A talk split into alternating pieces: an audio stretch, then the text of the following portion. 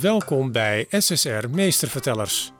Vanuit onze studio hoort u inspirerende verhalen over recente ontwikkelingen en thema's die spelen binnen de rechterlijke organisatie.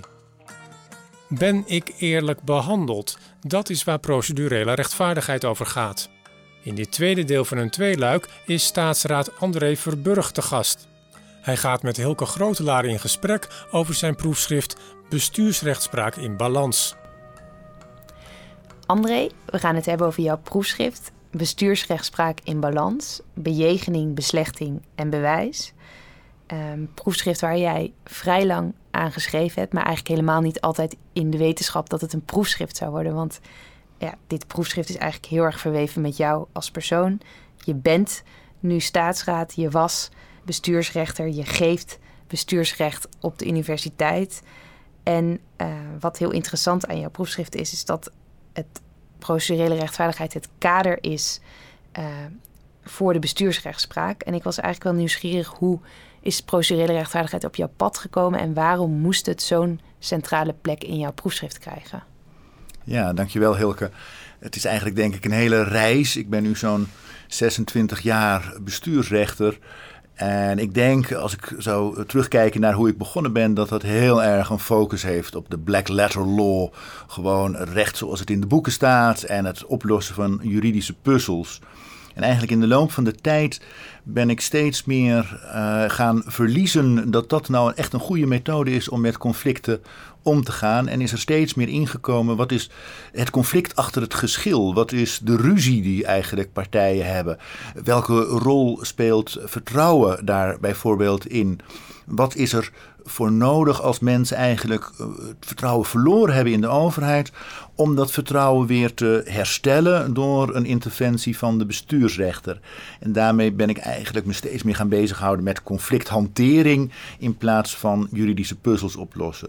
Dat is waar uiteindelijk um, procedurele rechtvaardigheid zo'n centrale plek heeft gekregen om te kijken naar uh, de procedure bij de bestuursrechter. Uh, dus kijken naar ervaren procedurele rechtvaardigheid. Hoe uh, heeft iemand de procedure ervaren? Wat heeft hij nodig om hem als eerlijk te ervaren? En dat is eigenlijk steeds meer deel geworden van mijn eigen kijk op die uh, geschillen. En hoe doe je dan zoiets? Want je kiest dat als kader. dat is denk ik heel erg toe te juichen en ook heel erg innovatief. Om eigenlijk de empirische variant van procedurele rechtvaardigheid als uitgangspunt te nemen. Maar daar heb je dan vervolgens het bestuursrecht en vooral natuurlijk de bestuursrechtspraak uh, aan opgangen. En zou je daar iets meer over kunnen vertellen hoe je dat hebt gedaan? Ja, uh, je zegt het uh, inderdaad. Ik heb de empirische studies, zoals jouw studie, als uitgangspunt genomen. Dus wat weten we uit die empirische studies waar mensen gevoelig voor zijn? Nou, daar zijn verschillende factoren die we weten dat, dat actief zijn. Uh, dat is ook de competentie van de rechter en dat is ook wel de onpartijdigheid van de rechter. Maar daar lagen niet zozeer mijn, mijn zorgen op dit vlak. Veel meer lagen ze op de, ik noem het nu maar even, de softe kanten. Dus uh, word ik met respect behandeld? Dat is een van de vragen die een burger zich stelt als hij naar de bestuursrechter gaat. Mag ik mijn zegje doen en wordt daar gepaste aandacht aan gegeven? Wordt mij verteld hoe de procedure in elkaar zit? Dat type vragen, die sociaal psychologen heel veel hebben onderzocht in empirisch onderzoek in, in Nederland en uh, in het buitenland. Uh, daar weten we dus heel veel van dat het werkt, dat het effect heeft op procedurele rechtvaardigheid. En dat heb ik proberen om te zetten in mijn normatieve studie, want ik heb zelf geen empirisch onderzoek gedaan. Dus in mijn normatieve studie heb ik geprobeerd dat los te laten op drie delen: de bejegening op zitting, de van het geschil en de bewijsvoering in de procedure. Zoals bekend zijn we in het bestuursrecht dol op de B. Dus vandaar dat de sub subtitel ook is uh, bejegening, beslechting en bewijs. Ik was daar binnen bezig met procedurele rechtvaardigheid en dat is eigenlijk het hart van mijn kader. Maar ik had ook behoefte om daar nog een paar laagjes aan toe te voegen. Als we het hebben over vertrouwen, dan uh, zit je ook heel snel bij gezag. En we weten dat de rechter op dit moment ook kampt eigenlijk met de vraag: uh, heb ik nog wel het gezag? Dat heeft te maken met een ontwikkeling van institutioneel gezag, gezag van de rechtspraak, naar persoonlijk gezag. Hoe heeft deze ene rechter het gedaan? En ik vond dat een hele goed, goede methode om nog wat relief te geven aan dat leerstuk van procedurele rechtvaardigheid.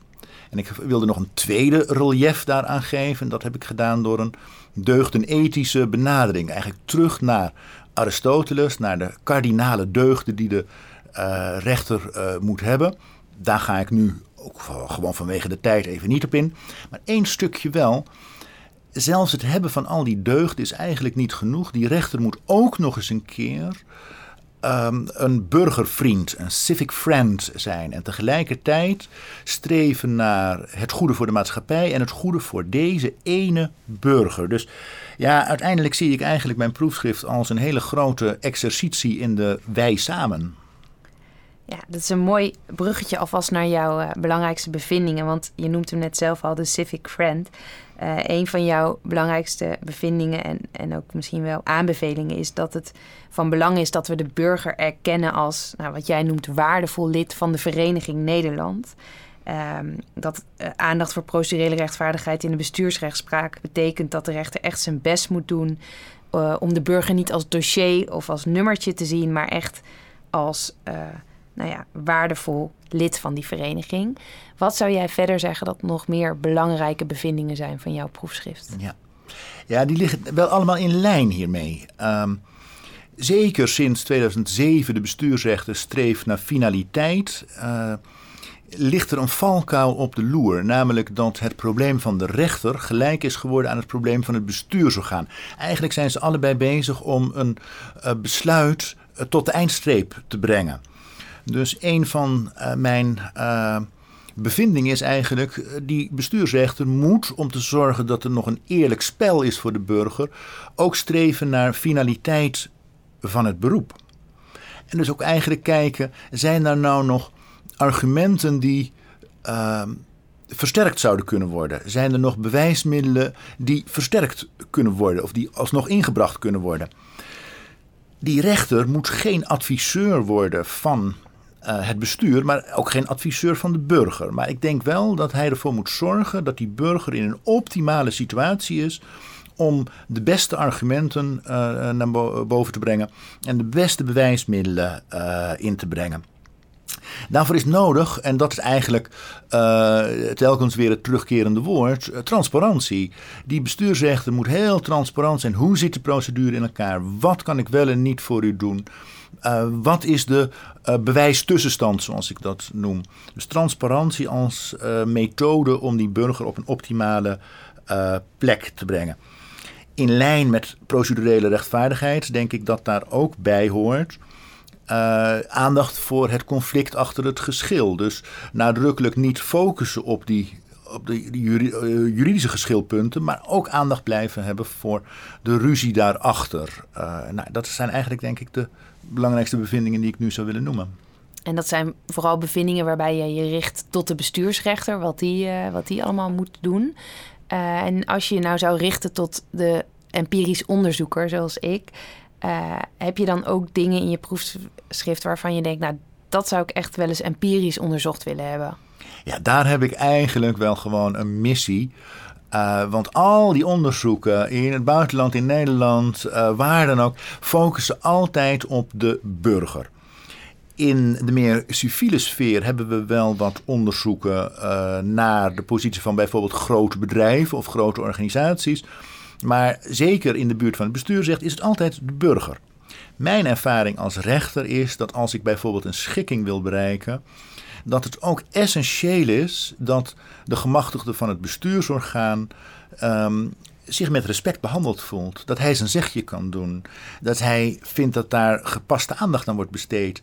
En dat hem ook wordt verteld wat wel en niet uh, de, de mogelijkheden uh, zijn. Met andere woorden, die gemachtigde van het bestuursorgaan ja, is een ervaren speler, dus die, die behoeften liggen iets anders. Maar eigenlijk heeft ook die gemachtigde van het bestuursorgaan behoefte aan versterking op het gebied van procedurele rechtvaardigheid door die bestuursrechter. Nou, dat zou ik nou wel eens empirisch onderzocht willen hebben, want daar is nog geen enkel onderzoek naar gedaan. ik herken het van mijn uh, periode op de gang. Dat ook echt veel bestuursorganen echt stonden te popelen om mee te doen. En eigenlijk ook graag uh, vragenlijsten wilden invullen. Zodat er ook meer kennis uh, beschikbaar komt voor en over bestuursorganen. Mm, wat zou je zeggen? je hebt heel veel, heel veel advies al aan de bestuursrechter. Maar wat, wat kunnen rechters ermee? Waarom moeten ze je proefschrift echt lezen? En wat moeten ze echt als boodschap meenemen? Ja, de meest praktische component is als het gaat om de dingen die rechters als boodschap moeten meenemen. Uh, de meest praktische component zit aan het eind van hoofdstuk 6. Dat is een appendix met uh, ja, eigenlijk de tips en tricks. Uh, dus hoe open je een zitting op een manier die goed past bij procedurele rechtvaardigheid? Hoe bied je eigenlijk transparantie? Hoe kader je dat in op een manier? Hoe zeg je dat op een manier die waarschijnlijk goed werkt? En, die vind ik ook nog wel belangrijk, hoe sluit je een goed huwelijk tussen de zitting en de uitspraak? Want daar zie ik wel de laatste jaren iets merkwaardigs optreden. We hebben die zittingen veranderd uh, de afgelopen tien jaar. Die zijn empathischer, die zijn opener, alles mag gezegd worden. En daarna doen we de uitspraak en die is nog steeds eigenlijk in een soort 19e eeuwse taal en in een uh, keiharde juridische trechter. Daar moet een beter huwelijk uh, eigenlijk tussen worden geschapen. De Haagse rechtbank heeft dat wel eens geëxperimenteerd, intern, door gewoon per raadkamer te kijken. Um, wat is nou in de zitting dat we nog in die uitspraak kwijt kunnen? En heel veel rechters en juridisch medewerkers zeiden dat gaan we voortaan eigenlijk altijd doen. Dus dat lijkt me ook nog wel wat rechters er echt van zouden kunnen winnen. En daarboven hangt dan, denk ik, door het hele proefschrift heen uh, een besef hoe dit werkt, hoe, hoe, nodig burgers het hebben, hoe nodig dus ook gemachtigden van bestuursorganen het hebben dat ze zich eerlijk behandeld voelen. Uh, en dus een attitude om zo'n sfeer te uh, creëren. En dan uiteindelijk, het is niet voor niets dat er balans in de titel van mijn proefschrift staat, dat die rechter nog meer dan hij al doet zorgt voor een eerlijk spel voor bestuursorgaan en burger. Nou, dat is volgens mij een heleboel waar uh, rechters mee aan de slag kunnen. Uh, Dank je wel voor dit gesprek. En ik uh, krijg zelf ook erg veel zin om je proefschrift er weer bij te pakken. Dank jou. Dit was SSR Meestervertellers.